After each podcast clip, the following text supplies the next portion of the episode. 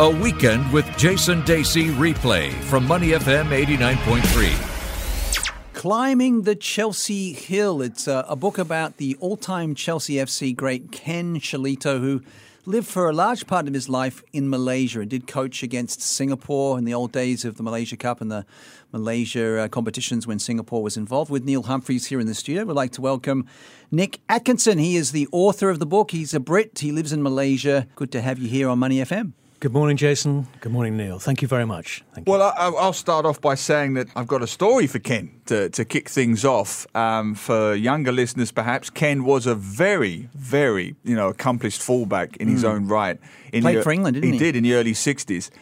Ken is responsible for my first ever scoop for the Straits Times, Great. Ken himself, mm. because what happened was in 1999 there was a rumor that David Rocastle, the late David Rocastle, who played for Sabah in Malaysia, yes. obviously famous for being an Arsenal legend, played England, for England, yeah. Leeds, Chelsea, mm. and so on. Terrific midfield player. There was a rumor that he was thinking about coming to Singapore. And I was a rookie reporter at that time. So I thought it was too good to be true. You know, an England international potentially coming to uh, Singapore. So I found the phone number, I can't remember how, home phone number of Ken. Yep, Ken Shellito. Ken yeah. Shellito, because he was the coach of Sabah at mm, that time mm. when David Rocastle was playing for him. Yep. So I just called up Ken, never met the guy, never spoke to the guy before, manager of Sabah, Chelsea legend.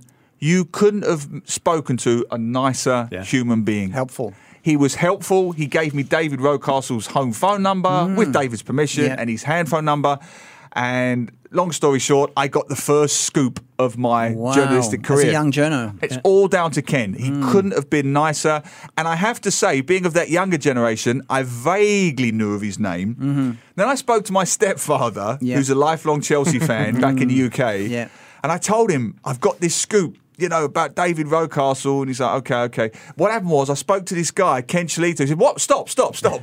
Yeah. Never mind David Rocastle. You spoke to Ken Shellito? Mm-hmm. Chelsea's Ken mm-hmm. Mm-hmm. He didn't care. He couldn't care less about David Rocastle. I'd spoken to a Chelsea legend. Yeah. So it was a very fascinating introduction to a guy uh, who was just humbling sweet, kind human being. Yeah, he, if you say he wouldn't hurt a fly, the expression, but like when I first met him, it was over a pint of Kilkenny, obviously, hmm. his favourite tipple. But this young lad comes across where we were having the beer and said, uh, Mr. Shellito, can, can I have your autograph? Ken sits the guy down, has a conversation, you know, spends time with him. And mm. then, you know, the little boy, he gets his autograph and he's back. Yeah, Dad, got it. And that, that was Ken. He always had time for everyone. Mm, he's a lovely uh, guy. And I, exactly. of course, know him as well from working in Malaysia. And I know him, know him very well. And of course, we should point out that Ken passed away last year in his uh, beloved Sabah at the age of 78. Yeah. Uh, and he'd moved to, I guess, Malaysia in the early 90s. And he He'd been a player for Chelsea, he'd been a player for England, uh, missed out on the 1966 World Cup because of an injury, injury to his yep. knee, and so put in this book uh, that uh, Nick has written.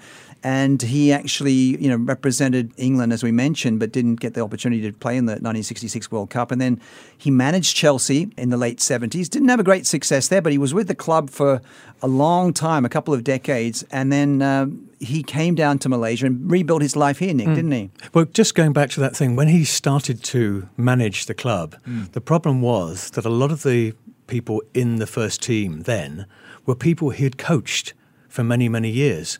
And it was uh, Tony Mariadass, one of the journalists up in Malaysia, who wrote an article one time talking about how Ken treated the players like his sons. Mm-hmm. When he was the coach, he was the dad, he was the father figure. So it became very, very difficult for him to, let's say, be the manager as such. When you've when you've played with people as a coach, he says the focus is not always on winning. When you're coaching these people, he's trying to get these these youngsters to understand no football is a game but he wanted to make sure that they really fully understood all the aspects of the game. So going from coach to manager was a very difficult transition. And he was like a, on the ground staff, then he was a player, yeah. and then he was a youth team coach, and well, he was cleaning boots at cleaning 15. boots at 15, and he, he would stay there right until becoming yeah. the manager. And you yeah. said this is unique within Chelsea. Well, yeah, on, I mean, just on that point, you know, the time when Eden Hazard has just gone from Chelsea to Real Madrid, and loyalty is seen as less important than money, and for understandable reasons. I think, as you were saying, there there's some sort of record for yeah. for his service. Well, well, it's funny because I mean, we said before, John Lyall, West Ham. Mm. He's the only other person who spent all his footballing career. He was a player, coach, and yeah, manager yeah, at West Ham. At West Ham. Mm. Um, so yeah, Ken was with him 25 years. Yeah, and we of course mentioned that he did spend the large part of his second part of his life in Asia. So how did he end up coming out to Southeast Asia? The reason he came out to Asia to start with, there was actually an opportunity. They wanted to set up a coaching school in Singapore. Oh, really? And he was actually here for a few weeks with the guy who'd set up the company and what have you. And they get a phone call from Malaysia. So he was um, going to. He was supposed to come to Singapore. Basically, yes. Went up to um, KL. I can't remember the name of the person he spoke to, but it's, it's in the book. And basically, they said, "We, we want you to set up here. Um, this is the money we're offering. ABC blah, blah, blah. Ken sort of said, Yeah, okay, okay, yeah, I'm interested. Anyway, as they went out, the partner who Ken had gone to Singapore with, who was standing outside waiting, this Malaysian person said, Oh, by the way, we only want Ken. We don't want the company or you. Oh, right. So he so was. it was Ken they wanted. And when was this? Nick? 1991. 1991. The reason I asked that is because, you know, I've written about it many times over the years in books and columns that Southeast Asia has a bit of a reputation for fly by night merchants Angmo con men, essentially mm. people who say they've got coaching resumes as long as they're armed, but they're as long as something else, and yes. you know, and uh, we know who they are. They're real con merchants. They last mm. five minutes. Ken wasn't that. Ken was an experienced, qualified coach. What was it about Ken that made him stay for so long and made him commit to Southeast Asian football? To be honest with you, the lifestyle, because he'd spent obviously the early part of his career here, Sabah as well, mm he, he felt the, the environment, the people, it was very close to what he, the life he had grown up with. He, he loved he loved that the camaraderie, um, everybody helping out, but also the, the youngsters, the kids. They really wanted to learn. Mm. They wanted to be inspired. They wanted to gain something from Ken's knowledge, and I think because I said earlier, he treated them almost like sons. Mm. You know, that everybody makes mistakes. He knows that. So on the football pitch, you're never going to have a perfect game. Things are always going to go wrong, but that's not a problem because you learn from that. But those youngsters, they were, they were the people that really inspired Ken. Well, it's interesting because even in Singapore, we've just had a new national coach appointed. And Jason and I were talking about this on the show recently that in Singapore and obviously in Malaysia, you've got to really make a connection for the most part with the Malay community. You know, mm. and it's we've got a track record in Singapore and Malaysia, but particularly in Singapore of the the Mat Salleh coming in and just not getting it with the local boys. But Ken somehow made that deep connection, didn't he, with the Malay community, the boys. And to be honest with you, I really think it's he's a Cockney boy. See, it's like me. It's, it's, it's, East London. London. Uh, there, there was look. Ken grew up during the Second World War. Mm-hmm. He was born in 1940, right in the middle of the Blitz. Same year as uh, John Lennon and Ringo mm. Starr. The, mm. the bombs going off, but that environment that they were brought up in, where everybody everybody's coming together. The mums were the were the backbone of, of the UK then. Dads were all off fighting, and I think that really really resonated with him. That that came through in everything he did. That was how he wanted his life to be. I think that's fascinating. That's a very profound point, and I think something I've touched on in my books because it's a question I get asked quite a lot, and I've never thought about it until today. Nick points out. I think when you have that working class, entrenched working class connection, there's straight away an empathy with what in Singapore we call the Heartlander community, mm. uh, the working class community of Singapore, and I'm sure it'd be the same in mm. Malaysia. Yeah. Oh, definitely. Um, I mean, and Ken always said, he said, football is a working man's game. Mm that's why all the stadiums were in the working class areas. Mm. For, for him, yes, it was his heritage, his his way of life. And I think that's why, yeah, Malaysia, he, he found it. We're talking about Climbing the Chelsea Hill. It's the biography of the all time Chelsea FC great Ken Shellito. It's written by Nick Atkinson in the studio with me and uh, Neil Humphreys about a man who really uh, spent uh, very happy years in Southeast Asia, coaching against Singapore, living in Sabah. He also coached Selangor and he was based in, in Kuala Lumpur. I, I love this uh, little anecdote, uh, Neil. He was on his deathbed and he died last year, sadly, after a lung infection, but and he was in a pretty bad state. Friends and family around his hospital bed. And I think it was Scott Ollerenshaw, who was a, a well known Australia international based in Sabah, played in the Malaysia Super League against Singapore and other things. They asked him what was the highest ever record score for Chelsea. And Ken, despite his state, on his deathbed came up with the 13 0. He said 13 0. And if, sure enough, it was Chelsea's record win, a 13 0 victory over Luxembourg part timers Jeunesse Hautcharage in a UEFA Cup Winners' Cup game in September 1971. Extraordinary. Yeah. Doesn't surprise me because, you know, I was looking at it uh, last night, but of course, in that early '60s side that Ken played for was a was a groundbreaking side in many ways. First, they had a mm. very young coach at the time, Tommy Docherty, mm, who yes. went on to manage yeah. Manchester United. but if you look at their key stars, Terry Ven- or, or, rising young stars, I should say. Terry Venables, Ron Harris, John Hollins, Eddie McCreadie. Now, these may not be names familiar to Singaporeans, young Singaporeans, but the key point about all of those names is they all became managers. Tommy Docherty may not have realised it, but he was breeding the next generation of coaches and managers who all went on to have successful careers, Ken included. Mm. Tommy almost, you could say, single handedly transformed the game of football. Very much. Um, so. There were no attacking fullbacks. Yeah, that was that was how he transformed. Because if you remember, Chelsea. I think they'd gone down a league. Yes, got relegated.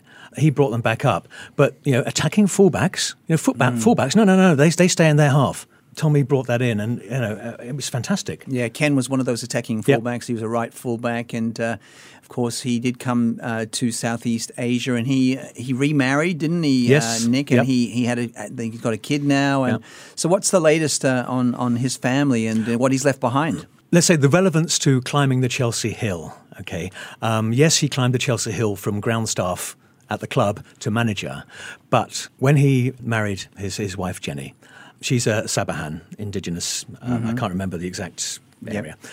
But basically, they were given a plot of land on a hilltop. Wow. And it's called Chelsea Hill. Fantastic. So basically, he built his home on Chelsea Hill, and basically every day he was climbing Chelsea Hill. I love that. Uh, it, was, it was lovely. I mean, for Ken, you know, he, he's, he's blue through and through. It mm. was in his blood. Yeah, yeah. And he, of course, he did develop some really great mm. uh, Chelsea players, including Ray Wilkins. Oh, yeah. yeah who yeah. was uh, a legend for England, and also Chelsea was, uh, you know, and he was the assistant manager when Chelsea won Premier League titles. Clive Walker, another uh, England international, Neil. Well, that's why I said it. It means so much to my stepfather because he was on the shed. He was in the mm. Stamford Bridge right. in the late 70s when Ken was manager, yeah. Watching the young Ray Wilkins, Walker, you mm, mentioned there, coming yeah. through. And unfortunately, I think they, they didn't have a good season no. because it was very much, uh, rather like West Ham at the same time, it was very much a team in transition mm-hmm. between the old guard retiring, moving on, and the young boys of Ray Wilkins and coming mm. through. So it's just ironic for Ken that he was probably a season or two ahead of himself in terms of he was nurturing the young boys like Wilkins, which subsequent coaches mm benefited from. And, and, that's the thing. Ken never really wanted to manage. Each time he had the opportunity to be a manager, he really didn't want it. Mm. He wanted to be the coach. He wanted mm. to be that man who's basically behind the scenes, making the machine work. Mm. Incredible how Chelsea has you know grown from what it was in the, in the 60s and 70s when Ken Shellito was involved to where it is today.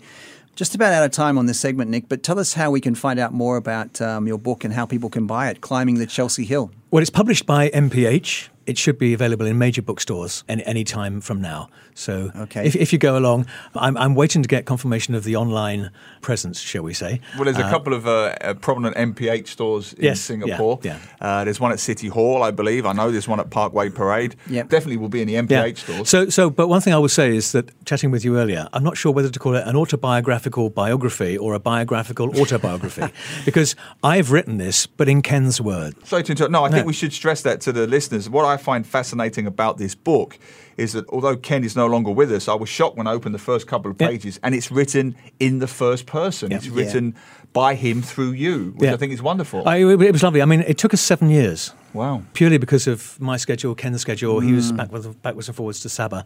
Um, and I can, you know, vouch for that because I used to run into yeah. you at the PJ Hilton, uh, yeah. doing sitting down with Ken, writing the book. You know. Mm. So um, anyway, we're going to um, just remind everyone about climbing the Chelsea Hill. And, and it, I have kept it. If it will be under Ken's name, okay, Ken Shellito. So when you ask for an author. Don't yep. mention me. It was okay. narrated to me. Yep. I wrote it, but I've put it as Ken in Ken's name. And Wonderful. some fantastic photos. If you love uh, football uh, photos and all that, really great photos. Climbing the Chelsea Hill by Nick Atkinson. This is a book that you can buy uh, through MPH. To listen to more great interviews, download our podcasts at moneyfm893.sg or download the SPH radio app available on Google Play or the App Store.